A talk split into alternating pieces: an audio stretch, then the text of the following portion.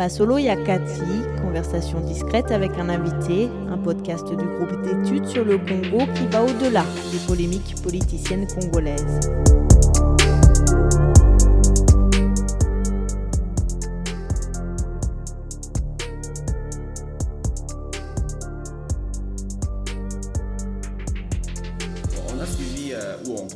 que l'inspection générale, par exemple, des finances aujourd'hui traque les mandataires publics qui, euh, qui seraient soupçonnés de, des détournements.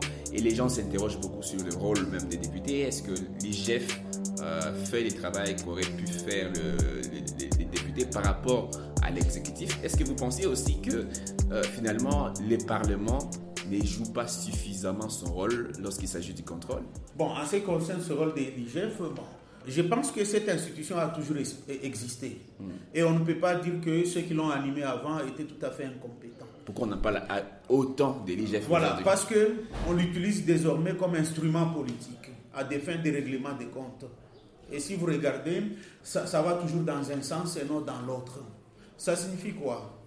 Ça signifie que l'IGF il y a une espèce d'hypertrophie de l'IGF. Les proches du chef de l'État ont été euh, ciblés quand même. Il y a Vital Kamere qui était directeur du cabinet. Il y a des ministres UDPS. Oui, mais le cas de Vital Kamere, si vous avez suivi ce procès d'un bout à l'autre, je ne dis pas qu'il est innocent, mais il y a eu des abus de ses droits.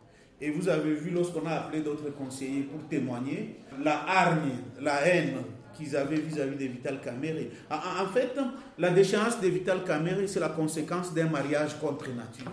Il s'agit de deux acteurs qui n'étaient pas dans la même lignée idéologique, qui ont noué une alliance des circonstances euh, que leurs entourages respectifs n'acceptaient pas.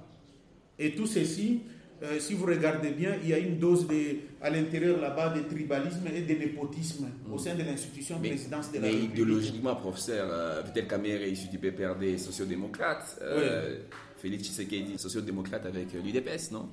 Oui, bon, on, peut le dire sur, le plan, sur, le plan, formel, mais sur le plan de la pratique politique. Mm. L'UDPS s'est présenté comme l'antithèse du PPRD de tous ces temps. Mm. Et on n'a pas compris comment ils puissent se mettre d'accord. Tshisekedi a essayé de se rapprocher, Tshisekedi le père, hein, a essayé de se rapprocher de Vital Kamere lors des élections précédentes, ça n'avait pas marché. Mm. Et je pense que quelque part là, il y avait ben, une dose de rancœur et qu'ils se sont mis ensemble malgré eux. Ça, c'est une première chose. Mais lorsqu'ils sont arrivés à la présidence, d'abord, le rôle dévolu à Vital Kameri, c'était celui de Premier ministre.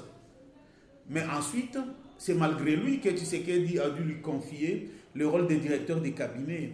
Et la carrière de Vital Kamere ne permettait pas qu'il puisse rester dans l'ombre de Tshisekedi. C'est ce qui a fait qu'il y a eu un clash. Comme on le dit en Afrique, il n'y a pas de la place pour deux crocodiles mâles dans le même marigot. Ils ont commencé à se battre, d'abord par collaborateurs interposés, et ensuite, comme ils ont recruté leurs collaborateurs au sein de leur famille biologique et de leur clan, c'était une lutte des clans. Si vous avez suivi le procès, il a failli tourner à, une lutte des clans et des tribus. Donc, euh, euh, c'est mauvais recrutement des collaborateurs, euh, mauvaise alliance, et ensuite règlement des comptes.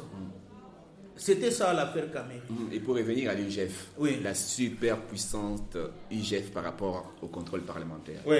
Non, je pense, bah, c'est ce que je vous ai expliqué tout à l'heure, il y a une hypertrophie de l'IGF qui est sortie de ses compétences un peu.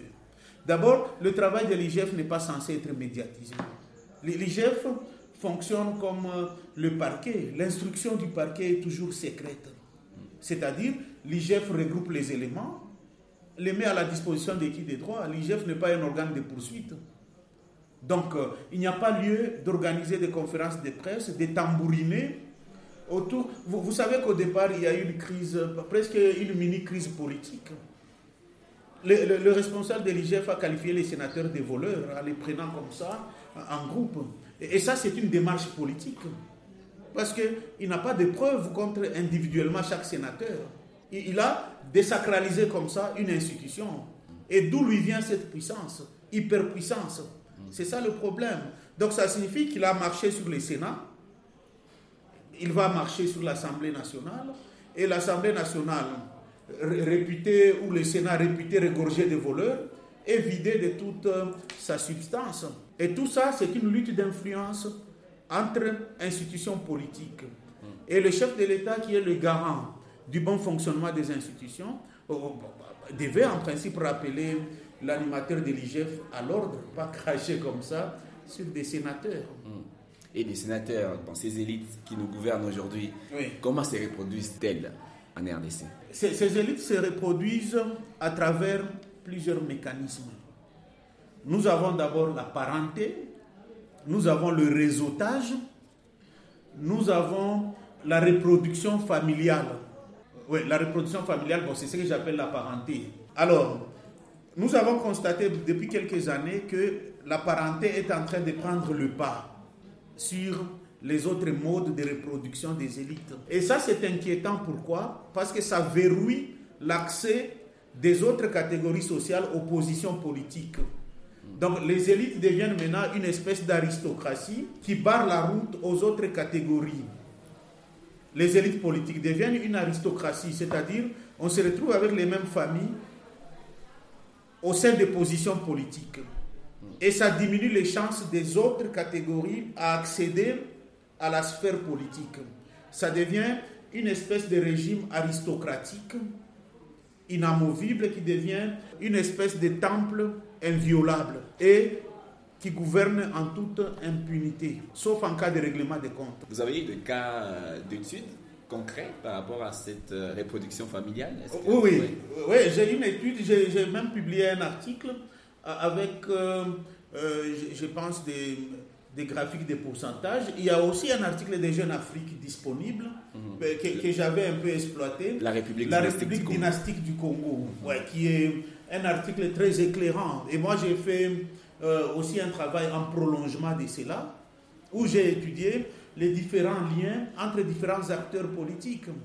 regardez par exemple, il y a eu une tentative timide d'interdire aux chefs des partis politiques d'accéder au gouvernement. Je pense que c'était le gouvernement Chibala. Mm. On dit les autorités morales, présidents des partis politiques, n'entrez pas au gouvernement, restez à l'écart. Mm. Vous savez ce que la plupart d'entre eux ont fait? Ils ont envoyé leurs frères, leurs gendres au gouvernement. Kengo Adondo a envoyé euh, Franck Malila. Vous connaissez qui est Franck Malila? C'est le mari de Marie-Claire Kengo. Donc c'est son gendre. Olenganko a envoyé Emery Okunji, qui est son propre jeune frère. Et ces cas-là, j'en ai regroupé euh, presque une dizaine dans un gouvernement d'une trentaine de ministres. Donc vous voyez bien comment quel est le mécanisme là-bas? C'est un mécanisme familial pour reproduire les élites.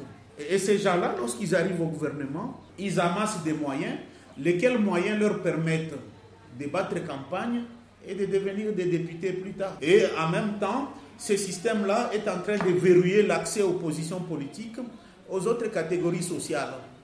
Donc euh, la reproduction familiale des élites qui est en train de gagner du terrain est une gangrène qui risque de perturber le fonctionnement de la démocratie en République démocratique mais, du Congo. Mais comment on fait pour, euh, pour stopper? Parce qu'on ne peut pas. On, répondra que voilà, si ce sont des gens compétents, mhm. euh, on ne va pas nommer, on va pas se refuser de nommer quelqu'un parce qu'il est euh, de la tribu du chef, parce qu'il est frère du chef, et s'il est compétent. Quel est le critère de compétence? C'est ça le problème. Le critère de compétence, ce n'est pas le diplôme qu'on apporte en général. En général, la compétence euh, se résume en plusieurs autres facteurs. En fait, ce sont les mêmes élites. Depuis 1960, si vous analysez bien le système politique congolais, le groupe des Binza, qui est à l'origine du renversement de Lumumba, c'est le même groupe qui se reproduit à travers les élites qui sont au pouvoir aujourd'hui. Si vous regardez les acteurs les plus puissants, vous allez constater que leurs parents ont été en 1960 au sein du groupe des Biza. Ce groupe informel qui a assiégé le système politique congolais avec à sa tête le président Mobutu. Alors, ces gens-là, qu'est-ce qu'ils ont fait? Ils ont détruit le système éducatif. Ils ont fait de l'enseignement euh, cinquième roue de la République, mais ensuite ils ont envoyé leurs propres enfants à l'extérieur. Ça fait partie d'une stratégie de ces euh, groupes Oui, parce que oui, ils étaient conscients que le système éducatif était détruit à l'intérieur. Mm. Et entre-temps, pendant qu'ils ne payaient pas les animateurs de l'éducation ici, ils envoyaient les leurs à l'extérieur. Et lorsque ces derniers revenaient, ils leur octroyaient des positions en disant qu'ils sont les mieux formés.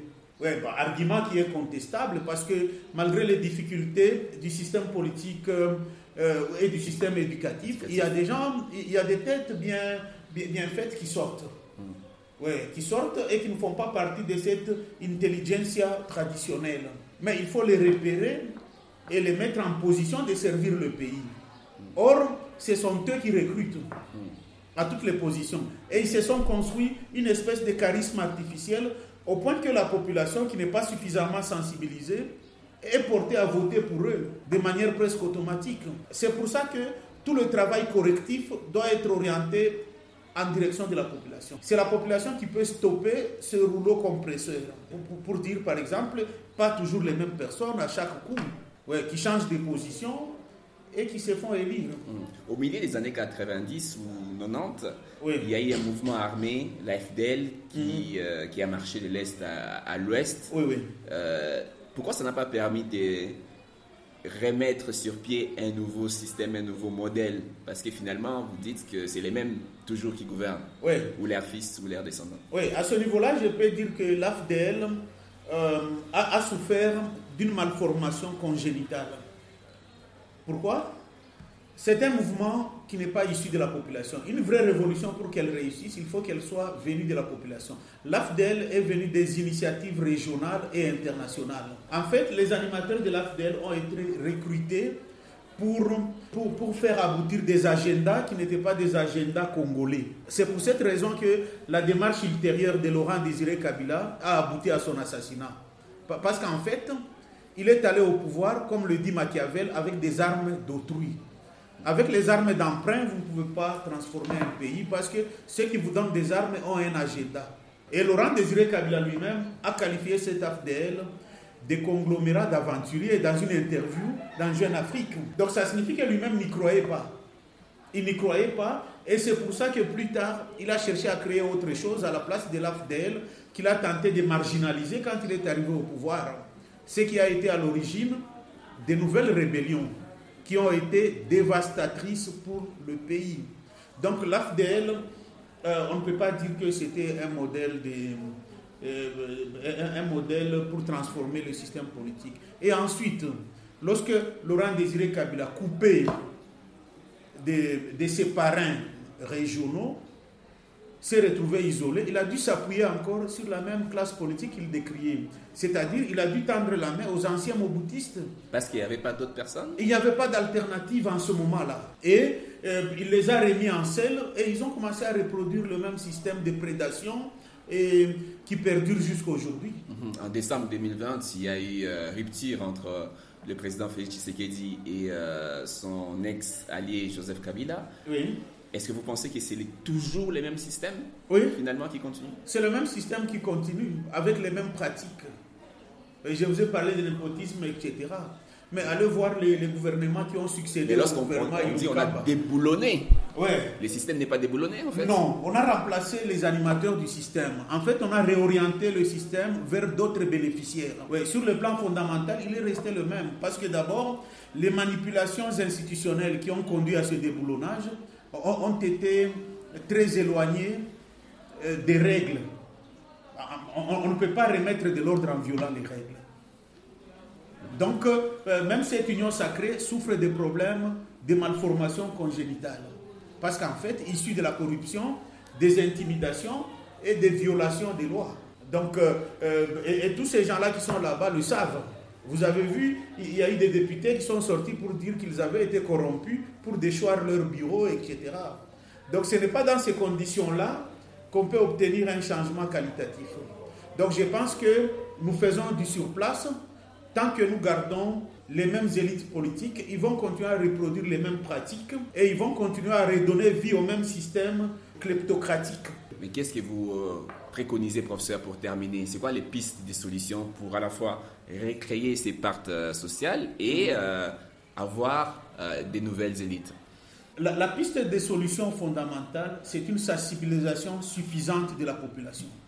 Il faut que la population soit consciente de ses droits et de ses capacités à changer le système politique et ses animateurs. Parce que, en fait, c'est la passivité de la population qui permet à ces acteurs politiques de se livrer à, tous les habits que nous avons connus. Mais elle se mobilise pourtant pour aller voter, euh, pour euh, Mais justement, ce n'est pas suffisant. Elle, se mobilise pour aller voter à l'instigation des mêmes acteurs qui passent en quelque sorte dans, dans, dans une espèce de publicité imbibée de corruption vis-à-vis -vis de cette population. Donc il faut qu'il y ait d'autres acteurs. Parce qu'on ne peut pas compter sur, sur, ceux qui ont créé des problèmes pour apporter des solutions. Parce que ces solutions iraient à l'encontre de leurs intérêts. Donc il faut qu'il y ait des acteurs qui expliquent à la population qu'en fait, pendant toutes ces décennies, on a abusé d'elle. Voici quels sont vos droits. Voici comment vous pouvez barrer la route à ces acteurs politiques qui reproduisent en fait la même chose et, et qui s'échangent des rôles à chaque fois. Alors comment vous pouvez faire pour leur barrer la route et cette population qui peut par exemple profiter du processus électoral pour infliger ce qu'on peut appeler le vote sanction. En tout cas, sans participation de la population. À condition que les élections soient crédibles. Oui, mais, si ces élections ne sont pas crédibles, c'est encore la population qui, qui, peut faire revenir sur les rails le processus. Par exemple, actuellement, on, parle des tentatives de détournement à la CENI. Mais ça passe en toute passivité de la population.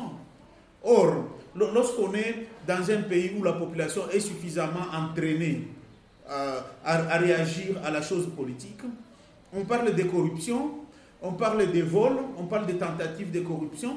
Au sein de l'organe qui est censé organiser les élections, la population devait réagir pour demander des comptes. Ne serait-ce que euh, pour que la justice ouvre une action pour soit innocenter, soit prouver la culpabilité de ceux qui sont incriminés. Mais vous voyez que ça passe dans l'indifférence la plus totale. Il n'y a aucun début des manifestations de la population. Or, on parle des millions. Donc, euh, euh, c'est à ce niveau-là que le travail de la société civile constitue la pierre angulaire dans ce processus de reconstruction du pacte social entre les élites et la société congolaise. Merci beaucoup, euh, professeur Georges Kassongo. Merci à vous de nous avoir suivis. Vous pouvez retrouver les épisodes précédents de Masolo Yakati sur nos plateformes habituelles d'écoute. Au revoir. Merci beaucoup. Merci beaucoup, cher Trésor. Merci, professeur.